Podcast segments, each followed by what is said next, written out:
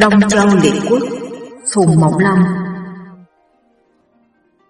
Hồi thứ tám mươi sáu, Ngô Khởi giết vợ cầu quan, Trâu Kỵ gãy đàn làm tướng.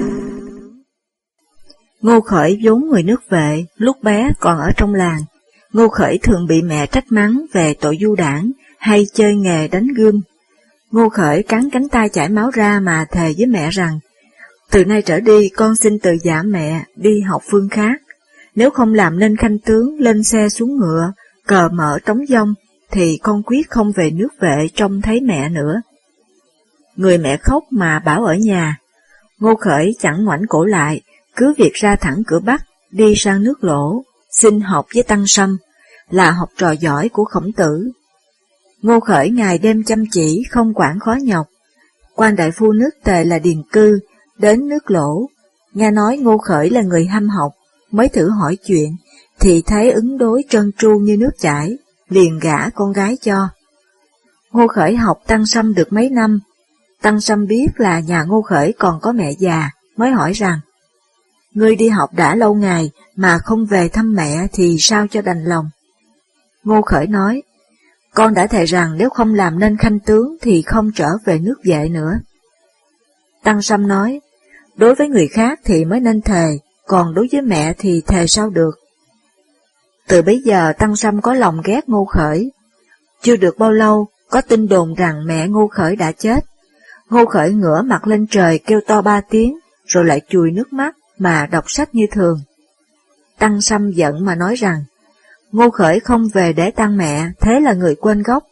Nước không nguồn thì tất phải kiệt, cây không gốc thì tất phải gãy, người mà không gốc thì sống sao được, Ngô Khởi không phải là học trò ta. Tăng Sâm sai học trò đuổi Ngô Khởi ra, không cho học nữa. Ngô Khởi bỏ đạo nho, đi học binh pháp. Trong ba năm học đã thành nghề, mới xin làm quan ở nước Lỗ. Quan tướng quốc nước Lỗ là Công Nghi Hưu, thường cùng với Ngô Khởi bàn việc binh. Biết Ngô Khởi là người có tài, bèn nói với Lỗ Mục Công, dùng làm quan đại phu. Ngô Khởi đã có lương bổng, mới mua nhiều tỳ thiếp để cầu vui.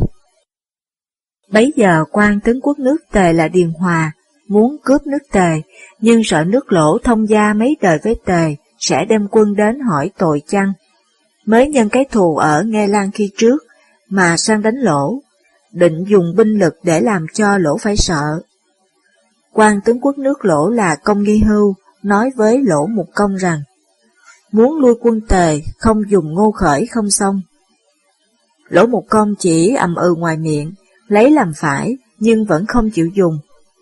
Đến khi nghe quân Tề đã chiếm mất thành ấp, Công Nghi Hưu lại tâu rằng, tôi đã nói Ngô Khởi nên dùng, sao chúa công không theo? Lỗ Mục Công nói, ta vẫn biết Ngô Khởi là người tài giỏi, nhưng hắn lại kết duyên với một người con gái họ Điền nước Tề. Tình người ta còn gì yêu hơn vợ chồng, tài nào hắn không có ý thiên vị, bởi vậy mà ta ngần ngại chưa dám quyết. Công Nghi Hưu cáo từ lui về. Ngô Khởi đã chờ ở tướng phủ mà hỏi rằng, quân Tề kéo sang nhiều lắm, chẳng hay chúa công đã tìm được tướng tài chưa? Ngày nay tôi không dám khoe khoang mà tự tiến, nhưng chắc rằng nếu cho tôi làm tướng, thì quân Tề chẳng còn một móng nào trở về được. Công Nghi Hưu nói, tôi đã nói đến hai ba lần, nhưng chúa công thấy ông kết hôn với họ Điền, vì thế mà nghi ngờ không quyết. Ngô Khởi nói, muốn làm cho chúa công khỏi nghi ngờ, điều ấy thật rất dễ. Ngô Khởi liền về nhà hỏi vợ là Điền Thị rằng, người ta có vợ quý ở chỗ nào? Điền Thị nói, quý ở chỗ người vợ biết trông nom công việc cửa nhà, để giúp cho chồng làm nên kia khác. Ngô Khởi nói, chồng làm đến khanh tướng, quyền cao chức trọng, nước tiếng thơm danh, thế mới thật là nên. Vợ có mong cho chồng được như thế không? Điền Thị nói, có. Ngô Khởi nói, ta muốn cầu nàng một việc, nàng có giúp ta thì ta mới thành công được. Điền Thị nói, tôi là đàn bà, có đâu lại giúp được phu quân thành công. Ngô Khởi nói, nay quân Tề đánh Lỗ, vua Lỗ muốn cho ta làm tướng, chỉ vì ta kết hôn với nàng là dòng dõi họ Điền ở nước Tề, cho nên nghi ngờ mà không dùng. Nếu ta được thủ cấp của nàng mà đem dâng vua Lỗ, thì vua Lỗ không nghi ngờ nữa, ta mới làm nên công danh được. Điền Thị kinh sợ vừa toan mở miệng nói thì Ngô Khởi đã tuốt gươm, chém đầu Điền Thị rơi xuống đất. Ngô Khởi lấy lụa bọc đầu Điền Thị đem vào ý kiến Lỗ Mục Công mà tâu rằng: Tôi có lòng báo quốc, chỉ vì vợ tôi mà chúa công nghi ngờ, nay tôi chém đầu vợ tôi để tỏ là người một lòng vì nước Lỗ.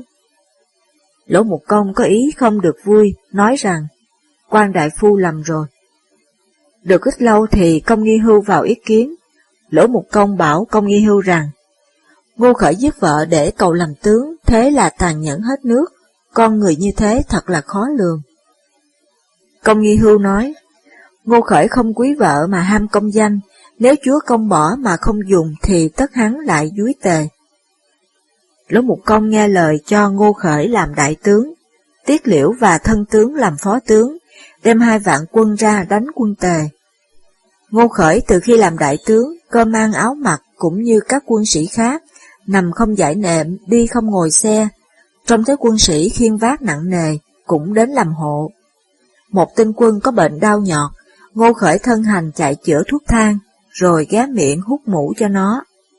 Quân sĩ cảm cái ơn Ngô Khởi khác nào như tình cha con, đều dai tai mắm miệng, xin cố sức đánh giặc. Quan tướng quốc nước Tề là Điền Hòa, đem đại tướng là Điền Kỵ và đoàn bản, kéo quân thẳng tới phía nam nước Lỗ. Nghe tin Ngô Khởi làm đại tướng nước Lỗ, cười mà bảo rằng: Người ấy là rể họ Điền, chỉ nghề hiếu sắc, có biết việc quân lữ là cái gì. Nước Lỗ đến ngày suy đốn cho nên mới dùng người ấy. Đến khi hai bên đóng đồn giáp nhau, Điền Hòa không thấy Ngô Khởi ra khiêu chiến, mới mật sai người dò xem Ngô Khởi làm gì, thì Ngô Khởi đang cùng với một người hèn hạ nhất đám quân sĩ ấy, trải chiếu xuống đất và ngồi, chia canh cùng ăn.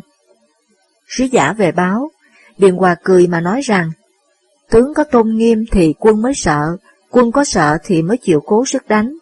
Nay Ngô Khởi hành động như thế, còn dùng quân thế nào được, ta chẳng lo gì. Điền Hòa lại sai Trương Sửu giả cách sang xin giảng hòa, để dò thám xem cách chiến thủ của Ngô Khởi ra làm sao. Ngô Khởi đem quân tinh nhuệ giấu ở phía sau, rồi dàn những quân lão nhược ra, lại giả cách cung kính mà tiếp đãi Trương Sửu. Trương Sửu nói: Tôi nghe đồn tướng quân giết vợ để cầu tướng, có phải thế không? Ngô Khởi sợ hãi mà đáp rằng: Tôi dẫu hèn mạt cũng đã học ở cửa thánh, khi nào dám làm những việc cầu bất tình như vậy. Nội nhân tôi mất khi vì bệnh, lại gặp có việc quân lữ, người ta nghe tin đồn bậy chứ không phải là thật.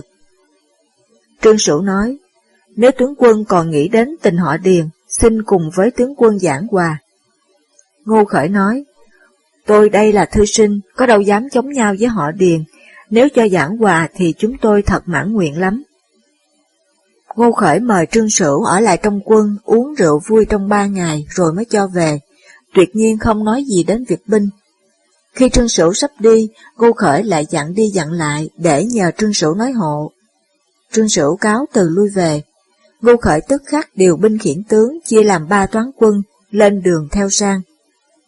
Điền Hòa được tin Trương Sửu về nói có ý khinh quân Ngô Khởi là lão nhược, không lo sợ gì cả. Bỗng nghe thấy tiếng trống vang rầm ở ngoài viên môn, quân Lỗ thình lình kéo đến. Điền Hòa kinh sợ, ngựa không kịp đóng yên, xe không kịp thắng ngựa, quân sĩ đều náo loạn. Điền Kỵ đem bộ binh ra nghênh chiến, đoạn bàn truyền cho quân sĩ sửa soạn để tiếp ứng. Chẳng ngờ hai toán quân của Tiết Liễu và thân tướng ở hai bên tả hữu, xông vào giáp chiến. Quân Tề thua to, người chết như rạ. Quân Lỗ đuổi theo mãi đến đất Bình Lục, đất nước Tề mới trở về. Lỗ Mục Công bằng lòng lắm, cho Ngô Khởi làm thượng khanh. Điền Hòa trách Trương Sửu về tội làm hỏng việc. Trương Sửu nói: Tôi chỉ thấy như thế, nào ngờ đâu là Ngô Khởi đánh lừa. Điền Hòa thở dài mà nói rằng: Ngô Khởi dụng binh chẳng khác gì Tôn Vũ và những thư thuở xưa, nếu Lỗ cứ dùng hắn mãi thì nước Tề ta khó yên được. Ta muốn sai một người sang Lỗ, mật cùng với Ngô Khởi giao tiếp, để hai bên không xâm phạm nhau. Nhà ngươi có đi được không? Trương Sửu nói: Tôi xin liều mình sang Lỗ một phen, để chuộc lại cái tội trước. Điền Hòa mới tìm hai người mỹ nữ và đem một nghìn nén hoàng kim giao cho Trương Sửu. Trương Sửu giả cách làm lái buôn, đem sang nước Lỗ, vào lễ riêng Ngô Khởi. Ngô Khởi vốn là người tham tài hiếu sắc, thấy Trương Sửu đưa đến, liền nhận ngay, rồi bảo Trương Sửu rằng, nhà ngươi nói lại với quan tướng quốc nước Tề, nếu Tề không xâm phạm Lỗ thì khi nào Lỗ lại đánh Tề. Khi Trương Sửu trở về, cố ý hở chuyện cho mọi người ở Lỗ Thành biết, vì thế mà mọi người đều uyên truyền việc Ngô Khởi ăn lễ của nước Tề. Lỗ Mục Công nghe biết chuyện ấy, liền phàn nàn rằng, ta đã biết Ngô Khởi là người bất trắc. Lỗ Mục Công toan cách chức và trị tội Ngô Khởi. Ngô Khởi sợ hãi bỏ nhà trốn sang nước Ngụy, trọ ở nhà Địch Hoàng. Gặp bấy giờ Ngụy Văn Hầu đang bàn với Địch Hoàng, không biết sai ai đi trấn thủ Tây Hà cho được. Địch Hoàng mới tiến dẫn Ngô Khởi. Ngụy Văn Hầu triệu Ngô Khởi vào mà bảo rằng, ta nghe tướng quân làm quan ở nước Lỗ, đã có công với Lỗ, cớ sao nay lại trốn sang nước ta? Ngô Khởi nói, vua nước Lỗ nghe lời đứa du nịnh không có lòng tin tôi, cho nên tôi phải trốn sang đây. Nay chúa công có lòng khiêm tốn, biết dùng kẻ sĩ, các người hào kiệt ai cũng mến theo. Vậy tôi xin cầm roi mà theo hầu ở trước ngựa chúa công. Nếu chúa công dùng, thì dẫu thịt nát xương mòn, tôi cũng không dám hối hận. Ngụy Văn Hậu bèn phong cho Ngô Khởi làm quan trấn thủ ở Tây Hà. Ngô Khởi đến Tây Hà, sửa sang thành quách, luyện tập binh sĩ, hết lòng thương yêu kẻ dưới, cũng như khi còn làm tướng ở nước Lỗ. Lại đắp một cái thành để chống nhau với nước Tần, gọi tên là Ngô Thành. Bấy giờ Tần Huệ Công mất, thái tử Xuất lên nối ngôi. Nguyên Tần Huệ Công là con Tần Giảng Công, Tần Giảng Công là chú Tần Linh Công. Khi Tần Linh Công mất, con là Sư Tháp, tuổi hãy còn nhỏ, triều thần mới lập Tần Giảng Công lên nối ngôi. Sau ba lần truyền ngôi đến Thế Tử Xuất, thì Sư Tháp đã trưởng thành. Sư Tháp nói với triều đình rằng, nước Tần vốn là nước của thân phụ ta, ta có tội gì mà các ngươi bỏ ta không lập? Triều thần không biết trả lời thế nào, mới cùng nhau giết Thế Tử Xuất, mà lập Sư Tháp, tức là Tần Hiến Công. Ngô Khởi nhân khi nước Tần lắm việc, đem quân đánh Lẻn, chiếm lấy năm thành. Nước Hàn và nước Ngụy thấy Ngô Khởi đánh được nước Tần, đều đến chúc mừng. Ngụy Văn Hầu khen cái công Địch Hoàng tiến dẫn được người giỏi, định cho Địch Hoàng làm quan tướng quốc, mới hỏi Lý Khắc. Lý Khắc nói, không bằng cho Ngụy Thành là hơn. Ngụy Văn Hầu gật đầu. Lý Khắc lui ra, Địch Hoàng đón mà hỏi rằng, tôi nghe nói chúa công muốn chọn quan tướng quốc mà hỏi ý ông, chẳng hay ông có biết chúa công đã cho ai chưa? Lý Khắc nói, chúa công đã định cho Ngụy Thành. Địch Hoàng hầm hầm nổi giận mà nói rằng, chúa công muốn đánh Trung Sơn, tôi tiến dẫn Nhạc Dương. Chúa công lo không ai giữ đất nghiệp, tôi tiến dẫn Tây Môn Báo. Chúa công lo không có ai giữ Tây Hà, tôi tiến dẫn Ngô Khởi. Cớ sao tôi lại không bằng Ngụy Thành? Lý Khắc nói, Ngụy Thành tiến dẫn Bốc Tử Hạ, Điền Tử Phương và Đoàn Căn Mộc, kẻ làm thầy chúa công, kẻ làm bạn chúa công, còn những người của ông tiếp dẫn thì chúa công chỉ dùng làm bề tôi được mà thôi. Ngụy Thành ăn lộc kể có nghìn chung mà vẫn đem cái lộc ấy để đãi các người hiền sĩ, còn lộc của ông chỉ để nuôi vợ con mà thôi, ông ví với Ngụy Thành sao được? Địch Hoàng sụp lại hai lại mà xin lỗi rằng, tôi nói lỡ lời, từ nay xin theo làm đệ tử. Từ bấy giờ nước Ngụy tướng Văn và tướng Võ đều có người giỏi cả, trong nước được yên ổn. Tướng quốc nước Tề là Điền Hòa, thấy nước Ngụy cường thịnh, lại nghe tiếng Ngụy Văn Hầu là người giỏi, thiên hạ ai cũng trọng, mới kết giao với Ngụy, rồi thiên Tề Khang Công ra một nơi bãi bể, cấp cho một thành để lấy lương ăn, còn bao nhiêu thì Điền Hòa chiếm lấy tất cả. Lại sai sứ sang nói với Ngụy Văn Hầu, nhờ tâu hộ với thiên tử nhà Chu, muốn viện cái lệ tam tấn, để cùng được phong làm chư hầu. Chu Uy Liệt Vương đã mất, con là An Vương, Kiêu, lên nối ngôi, lại càng suy nhược lắm. Bấy giờ tức là năm thứ mười ba đời Chu An Vương, Chu An Vương theo lời xin của Ngụy Văn Hầu, phong cho Điền Hòa làm Tề Hầu, tức là Điền Thái Công. Từ khi công tử Hoàng nước Tần chạy sang nước Tề, thờ Tề Hoàng Công làm quan đại phu, cả thải mười đời, Đến đời Điền Hòa thì chiếm được Tề, mà họ Khương ở nước Tề thành ra tuyệt tự.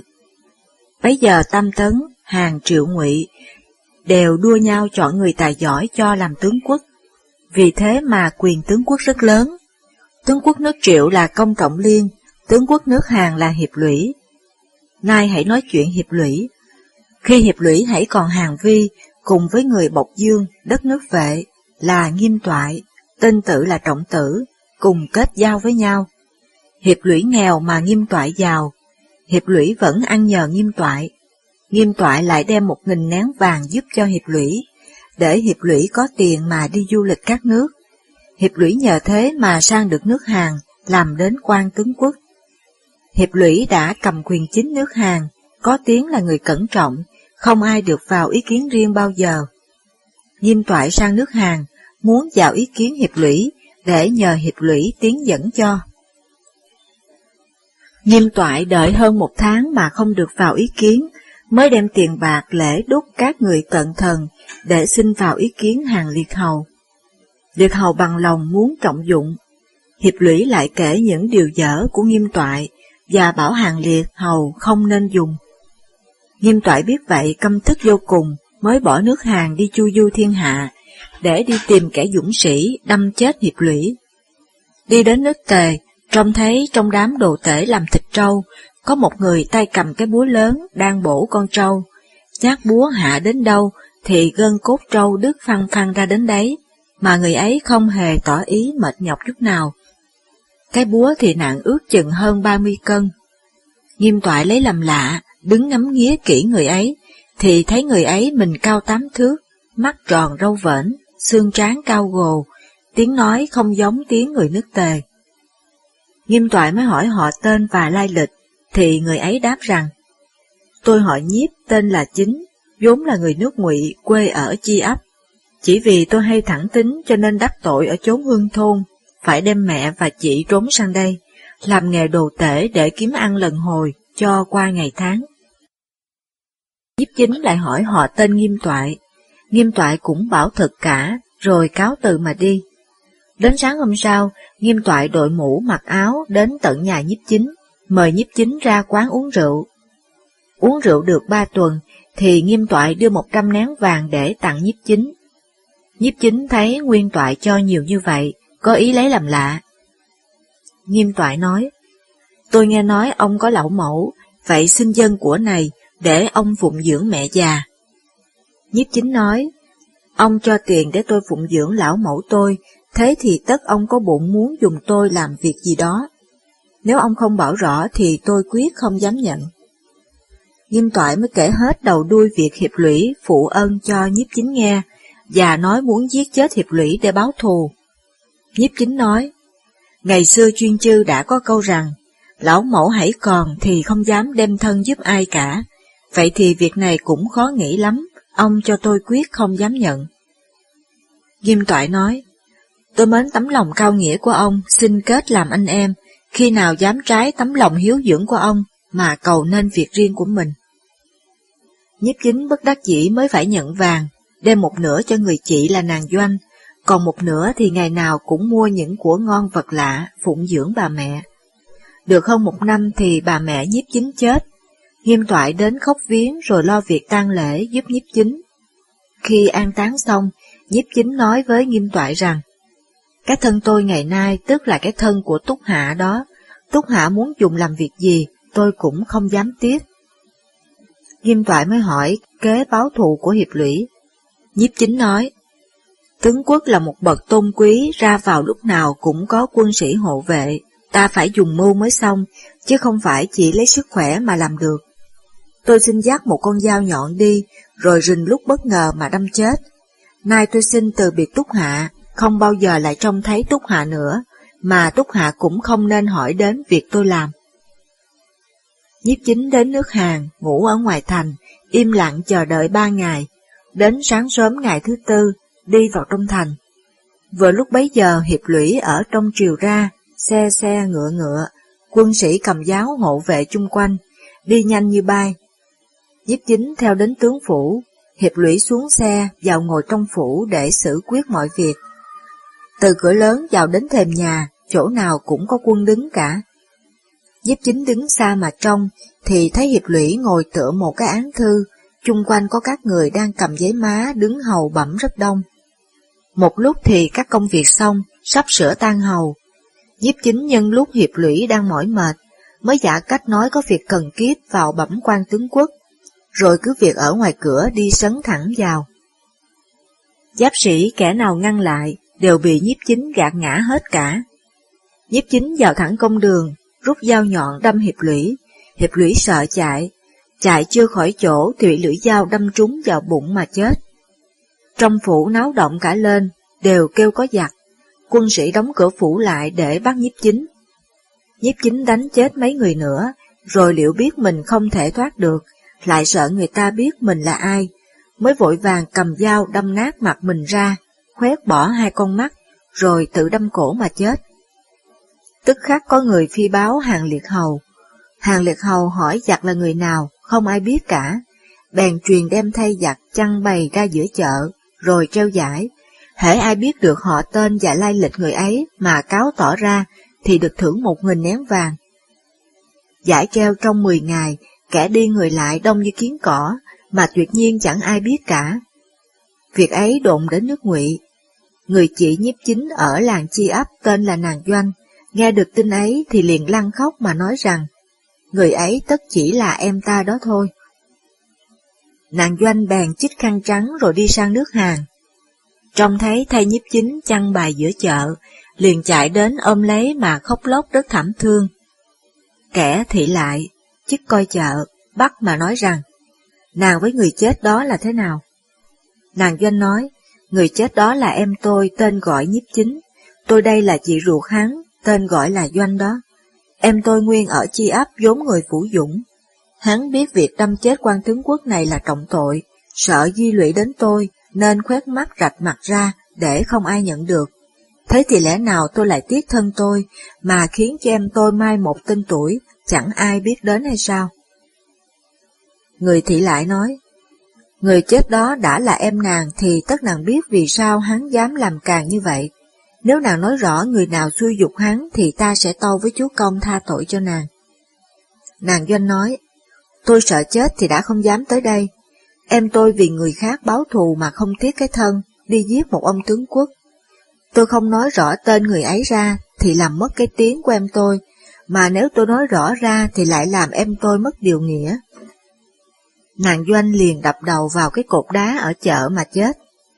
Thị lại vào báo với Hàng Liệt Hầu. Hàng Liệt Hầu ngợi khen, truyền đem thu tán cho Nàng Doanh và Nhiếp Chính, rồi phong Hàng Sơn Kiên làm tướng quốc để thay Hiệp Lũy. Hàng Liệt Hầu truyền cho con là Hàng Văn Hầu, Hàng Văn Hầu truyền cho Hải Ai Hầu. Hải Ai Hầu cùng với Hàng Sơn Kiên bất hòa với nhau. Hàng Sơn Kiên mới thừa cơ giết chết Hàng Ai Hầu. Các quan đại thần lại cùng nhau giết Hàng Sơn Kiên mà lập con Hàng Ai Hầu là Nhược Sơn, tức là Hàng Y Hầu. Đến đời con Hàng Y Hầu là Hàng Chiêu Hầu, dùng thân bất hại là tướng quốc. Thân bất hại tinh thông cái học hinh danh, vì thế mà nước Hàn được thịnh trị. Lại nói chuyện năm thứ mười lăm đời Chu An Vương, Ngụy Văn Hầu ốm nặng, Triệu Thế Tử Kích ở nước Trung Sơn về. Nước Triệu nghe tin Thế Tử Kích dời bỏ Trung Sơn, liền đem quân sang đánh mà chiếm lấy. Từ bấy giờ Ngụy và Triệu có hiềm khích với nhau. Thế Tử Kích về Ngụy thì Ngụy Văn Hầu đã mất rồi. Thế Tử Kích mới làm chủ tang lên nối ngôi, tức là Ngụy Vũ Hầu. Ngụy Vũ Hầu phong Điền Văn làm quan tướng quốc. Ngô Khởi ở Tây Hà vào triều, vẫn tự đắc là mình có công to, thế nào cũng được làm tướng quốc. Đến khi nói Điền Văn đã được làm tướng quốc rồi, thì hầm hầm nổi giận mà lui ra. Ra đến cửa triều, bỗng gặp Điền Văn. Ngô Khởi đón mà bảo rằng, ông có biết cái công Ngô Khởi thế nào không? Hôm nay tôi xin nói cho ông nghe. Điền Văn chắp tay mà đáp rằng, vâng, xin ông cho nghe. Ngô Khởi nói, làm tướng đem quân đánh giặc, khiến cho quân sĩ nghe tiếng trống mà có thể quên chết được, ông có bằng Ngô Khởi không? Điền Văn nói, tôi không bằng. Ngô Khởi nói, trị trăm quan yêu muôn dân, khiến cho kho tàng sung túc, ông có bằng Ngô Khởi không? Điền Văn nói, tôi không bằng. Ngô Khởi nói, trấn thủ ở Tây Hà mà quân Tần không dám xâm phạm đến bờ cõi, Hàng và Triệu đều phải kính phục, ông có bằng Ngô Khởi không? Điền Văn nói, tôi không bằng. Ngô Khởi nói, ba điều ấy ông đều kém tôi, thế mà ông ngồi ở trên tôi là nghĩa là sao? Điền Văn nói, tôi bất tài mà được ngôi cao cũng lấy làm thẹn lắm, nhưng ngày nay tân quân hãy còn ít tuổi, các đại thần và trăm họ chưa có lòng tin theo, tôi chỉ vì là huân cựu đời trước mà được phong, thì tôi thiết tưởng lúc này không phải là lúc ta nên kể công vội. Ngô Khởi cúi đầu ngẫm nghĩ hồi lâu, rồi đáp rằng, ông nói cũng có lẽ phải, nhưng rồi đây ngôi tướng quốc thế nào cũng phải về tôi mới phải. Nội thị nghe biết chuyện hai người ấy tranh công với nhau như thế, vào tâu với Ngụy Vũ Hầu. Ngụy Vũ Hầu biết Ngô Khởi có lòng oán vọng, mới lưu Ngô Khởi ở lại, mà chọn người khác sai đi trấn thủ Tây Hà. Ngô Khởi sợ Ngụy Vũ Hầu giết, liền bỏ trốn sang nước Sở. Sở Điệu Vương, Hùng Nghi, vốn nghe tiếng Ngô Khởi là người có tài, tức khắc cho làm quan tướng quốc. Ngô Khởi cảm cái ân ấy vô cùng, có ý hăng hái, muốn cố giúp cho nước Sở được cường thịnh, mới xin với Sở Điệu Vương rằng, nước Sở ta đất rộng mấy nghìn dặm vuông, quân giáp sĩ kẻ có hơn trăm vạn, đáng lẽ thì đè ép được chư hầu mà nối đời làm minh chủ mới phải.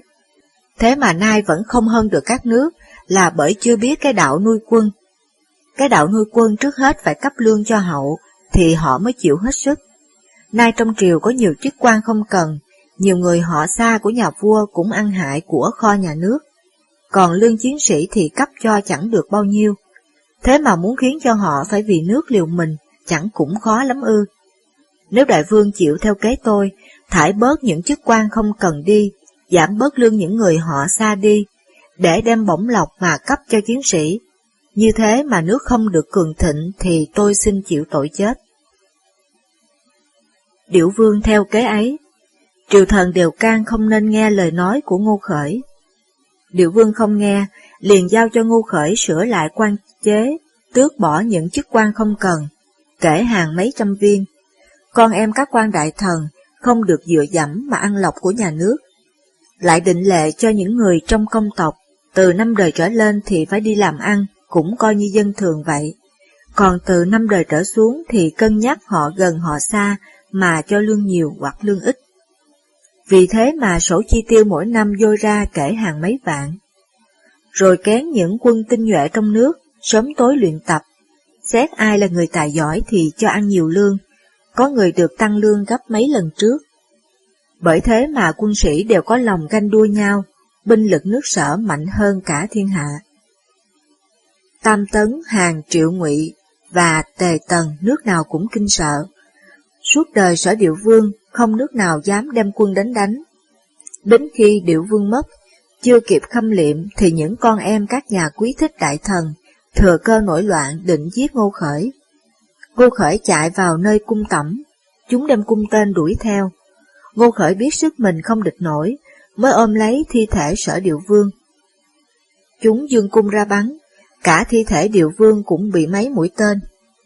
Ngô Khởi kêu to lên rằng, tôi dẫu chết cũng không dám tiếc, nhưng các ngươi căm tức đại vương mà bắn thi thể, thì cái tội đại nghịch bất đạo ấy, khi nào lại tránh khỏi dòng pháp luật nước Sở được. Ngô Khởi nói xong thì chết. Chúng nghe lời Ngô Khởi nói, sợ mà xa ra. Thái tử Hùng Tang lên nối ngôi, tức là Sở Túc Vương. Được hơn một tháng, Túc Vương xét đến tội bắn thi thể Điệu Vương, liền sai em là Hùng Lương Phu, đem quân đi bắt bọn khởi loạn mà giết đi, cả thải hơn bảy mươi nhà. Lại nói chuyện Điền Hòa lên làm vua nước Tề, được hai năm thì mất. Điền Hòa truyền cho Điền Ngọ, Điền Ngọ truyền cho Điền Nhân Tề. Năm Điền Nhân Tề lên nối ngôi, tức là năm thứ hai mươi ba đời Chu An Vương. Điền Nhân Tề cậy nước mình giàu mạnh, thấy Ngô và Việt xưng vương, sứ thần hai nước đi lại, đều dùng vương hiệu, thì cũng không chịu kém Ngô và Việt, mới tím hiệu xưng vương, tức là Tề Uy Vương. Ngụy Hầu nghe thấy nước Tề xưng vương liền nói, Ngụy sao lại không bằng Tề? Bấy giờ cũng tự xưng là Ngụy Vương, tức là Lương Huệ Vương. Tề Uy Vương từ khi lên làm vua sai đắm tửu sắc, lại ham mê âm nhạc, không nghĩ gì đến quốc chính. Trong khoảng chín năm, Hàng, Ngụy, Lỗ, Triệu đều đem quân đến đánh. Các tướng ở ngoài bờ cõi thường bị thua luôn. Một hôm có một người thư sinh, xin vào ý kiến tự xưng là họ Trâu, tên là Kỵ, nguyên người Bản Quốc, có biết gãi đàn cầm. Nghe nói Tề Uy Vương thích âm nhạc, nên tìm đến. Tề Uy Vương cho Triệu vào, mời ngồi, sai người đặt cái ghế ở trước mặt, rồi đưa cây đàn cầm ra. Trâu Kỵ lên dây đàn mà không gãi. Uy Vương hỏi rằng, tiên sinh đã là người khéo gãy đàn cầm thì nên cho ta nghe một bài. Nay tiên sinh lên dây mà không gãy, dễ thường cái đàn này không được tốt chăng? Hay tiên sinh có ý chê ta không biết nghe đàn chăng? Trâu Kỵ đặt cây đàn cầm xuống rồi nghiêm nét mặt mà đáp rằng, tôi biết là biết cầm lý, còn như tiếng chỉ là đường tơ, là việc của bọn nhạc công, tôi dẫu biết cũng không đáng gãy hầu đại vương làm gì. Uy Vương nói, cầm lý thế nào, xin tiên sinh cho nghe. Trâu Kỵ nói, cầm tức là cấm, nghĩa là cấm chỉ những sự dâm tà thì mới giữ được chính đạo. Vua Phục Hy đời xưa chế ra đàn cầm, đàn cầm có năm dây, dây lớn là vua, dây nhỏ là bề tôi. Đến đời Văn Vương và Vũ Vương, mỗi ngày lại thêm một dây nữa để hợp cái tình ý vua tôi. Xem thế đủ biết rằng vua tôi có tương đắc nhau, thì chính lệnh mới được hòa hợp, cái đạo trị nước cũng chẳng qua như thế mà thôi. Uy Vương nói, tiên sinh nói phải lắm, nhưng tiên sinh đã biết cầm lý thì tất biết cầm âm, xin tiên sinh hãy thử gãi chơi một khúc. Trâu Kỵ nói, tôi họ đàn thì phải biết cái phép chơi đàn, đại vương lo việc nước há lại không biết cái đạo trị nước hay sao? Nay đại vương bỏ nước mà không trị, có khác gì tôi ôm đàn mà không gãi hay không? Tôi ôm đàn mà không gãy thì đại vương không được thỏa lòng, thế thì đại vương bỏ nước mà không trị, chắc là muôn dân cũng không được thỏa lòng vậy. Uy Vương ngạc nhiên nói rằng, thế là tiên sinh mượn cây đàn để can ta đó, ta đã hiểu ý rồi. Uy Vương mời Trâu Kỵ lưu lại ở hữu thất. Đến ngày hôm sau, Tề Uy Vương tắm gội sạch sẽ, rồi triệu Trâu Kỵ vào cùng bàn việc nước. Các bạn đang nghe truyện do Thanh Nguyệt của Thư viện audio chấm net diễn đọc. Trâu Kỵ khuyên Tề Uy Vương tiếc bớt những sự tửu sắc, tin dùng người trung lương mà trừ bỏ đứa gian nịnh, lại luyện tập quân sĩ để mưu nghiệp bá vương. Tề Uy Vương bằng lòng lắm, tức khắc cho Trâu Kỵ làm tướng quốc. Bấy giờ có cả biện sĩ là Thuần Vu Khôn, thấy Trâu Kỵ chỉ nói mấy câu mà được làm tướng quốc, có ý không phục, mới đem vây cánh sang ý kiến Trâu Kỵ. Trâu Kỵ tiếp đãi rất lễ phép.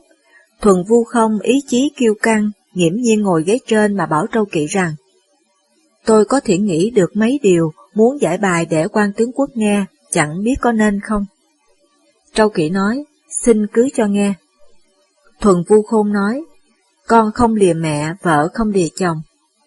Trâu Kỵ nói, xin vâng, từ nay chúng tôi không dám rời bên cạnh vua. Thuần Vu Khôn lại nói, dùng gỗ cứt làm bánh xe lại bôi thêm mỡ trơn, thế thì trơn lắm rồi, nhưng nếu làm cái lỗ vuông thì cũng không thể nào mà chuyển vận được. Trâu Kỵ nói, xin vâng, tôi không dám làm điều gì trái nhân tình. Thuần Vũ Khôn lại nói, cán cung dẫu cứng đến đâu cũng có lúc trễ, các dòng nước chảy ra bể, tự nhiên mà hợp. Trâu Kỵ nói, xin vâng, từ nay tôi phải yêu mến muôn dân. Thuần Vu Khôn lại nói, áo cầu lông chồn dẫu nát, không nên đem da chó mà vá vào. Trâu Kỵ nói, xin vâng, tôi xin kén chọn người giỏi mà dùng, không dám cho kẻ bất tài lẫn vào đó. Thuần Vu Khôn nói, trục bánh xe không so sánh từng phân từng thốn thì không dùng được, cầm sắt không so sánh dây hoãn dây cặp thì không thành luật được. Trâu Kỵ nói, xin vâng, tôi xin sửa soạn pháp luật để giám sát những kẻ gian. Thuần Du Khôn nín lặng sụp lại hai lại rồi ra. Khi đã ra cửa, môn đồ của Thuần Du Khôn hỏi rằng, lúc tiên sinh mới vào ý kiến quan tướng quốc, thì sao tiên sinh đắc ý thế, mà đến lúc lui ra, thì sao tiên sinh lại chịu khuất mà sụp lại như vậy? Thuần Vu Khôn nói, ta mới ngỏ ý thử năm điều, quan tướng quốc đều hiểu ý ta mà ứng khẩu trả lời ngay được, thế là một bậc đại tài, ta không thể theo kịp. Từ bấy giờ các biện sĩ nghe tiếng Trâu Kỵ, không ai dám đến nước Tề. Trâu Kỵ cũng nghe lời nói Thuần Vu Khôn mà hết lòng lo việc chính trị, thường dò xét trong các bọn quan ấp, để xem ai giỏi, ai không giỏi. Bấy giờ các quan đại phu trong triều, ai cũng khen quan đại phu đất A, mà chê quan đại phu đất Tức Mặt. Trâu Kỵ nói với Tề Uy Vương, rồi sai người đi dò xét xem sự thật thế nào. Khi đã dò xét được sự thật rồi, Uy Vương cho triệu hai quan đại phu đất A và đất Tức Mặt đến. Quan đại phu đất Tức Mặt đến trước, Uy Vương chẳng nói gì cả. Các quan trong triều đều ngơ ngác không hiểu ra làm sao. Chưa được bao lâu, quan đại phu đất A cũng đến. Uy Vương truyền họp tất cả thần lại để định thưởng phạt. Triều thần ai cũng nghĩ thầm rằng, quan đại phu đất A phen này tất được trọng thưởng, mà đại phu đất Tức Mặt thì sắp có tai vạ đến nơi. Khi các quan văn võ vào triều kiến cả rồi, Uy Vương gọi quan đại phu đất Tức Mặt đến trước mặt mà bảo rằng, từ khi nhà ngươi ra trấn thủ ở đất Tức Mặt, ngày nào ta cũng nghe thấy những lời chê bai. Ta sai người đến đó dò xét đất Tức Mặt, thì thấy ruộng nương mở rộng, nhân dân giàu có, việc quan không chậm trễ, cả một phương ấy được yên. Thế là bởi nhà ngươi chuyên lòng trị dân mà không chịu lễ đúc những người tả hữu của ta, thành ra bị họ chê bai đó. Nhà ngươi thật là một viên quan giỏi. Nói xong, liền gia phong cho, rồi lại gọi quan đại phu đất A đến mà bảo rằng, từ khi nhà ngươi ra trấn thủ đất A, ngày nào ta cũng nghe thấy những lời khen ngợi. Ta sai người đến dò xét đất A, thì thấy ruộng nương bỏ hoang, nhân dân đói rét. Hôm trước quân Triệu đến xâm lấn bờ cõi mà nhà ngươi không biết cứu. Thế là nhà ngươi chỉ đem của đút lót những người tả hữu của ta, thành ra được họ khen ngợi như vậy. Nhà ngươi thật là một viên quan rất dở. Quan đại phu đất A sụp lại xin đổi lỗi. Uy Vương không nghe, truyền lực sĩ đem vạc dầu ra nấu lên. Vạc dầu đang sôi sùng sục, Uy Vương lại sai trói quan đại phu đất A mà bỏ vào. Lại bắt cả những người xưa nay vẫn khen quan đại phu đất A mà chê quan đại phu đất Tức Mặt, hàng mấy mươi người đến, mà trách mắng rằng, các ngươi đều là người tả hữu gần ta, tức là hai mắt của ta, các ngươi lại tham của ăn lễ, phải nói ra trái, trái nói ra phải, để lừa dối ta. Thế thì ta còn dùng các ngươi được việc gì nữa, nên đem bỏ vào vạc dầu cả. Chúng đều khóc lóc kêu vang. Tề Uy Vương vẫn còn hầm hầm nổi giận, chọn lấy hơn mười người, toàn là những người xưa nay mình có lòng thân yêu, đem bỏ vạc dầu. Mọi người đều run sợ. Từ bấy giờ Tề Uy Vương kén chọn những người hiền tài, cho đi trấn thủ các quận. Đàn Tử đi trấn thủ Nam Thành để chống cự với Sở, Điền Miện đi trấn thủ Cao Đường để chống cự với Triệu, Kiếm Phu đi trấn thủ Từ Châu để chống cự với Yên. Còn quan Tư Khấu và Tư Mã cũng đều chọn được người giỏi cả. Vì thế mà trong nước cường thịnh, chư hầu đều phải kiêng. Uy Vương đem đất Hạ Bì phong cho Trâu Kỵ mà bảo rằng, làm thành được cái chí của ta là nhờ công nhà ngươi đó, ta đặt tên cho nhà ngươi là Thành Hầu. Trâu Kỵ tạ ân xong, lại tâu rằng, trong ngũ bá thì Tề Hoàng Công và Tấn Văn Công là thịnh hơn cả, mà sở dĩ như thế là nhờ về cái tiếng biết tôn thiên tử nhà Chu. Nay nhà Chu dẫu suy mà chính cái đỉnh vẫn còn, sao đại vương không vào triều thiên tử nhà Chu, để mượn cái uy lệnh thiên tử mà sai khiến chư hầu? Nếu được như vậy, thì sự nghiệp của đại vương cũng chẳng kém gì Tề Hoàng Công và Tấn Văn Công thuở trước. Uy Vương nói, ta đã xưng vương, có lẽ nào Tề Vương lại vào triều Chu Vương? Trâu Kỵ nói, ta xưng vương nghĩa là để tỏ rằng ta hùng trưởng hơn chư hầu, chứ không phải xưng vương để đối địch với thiên tử.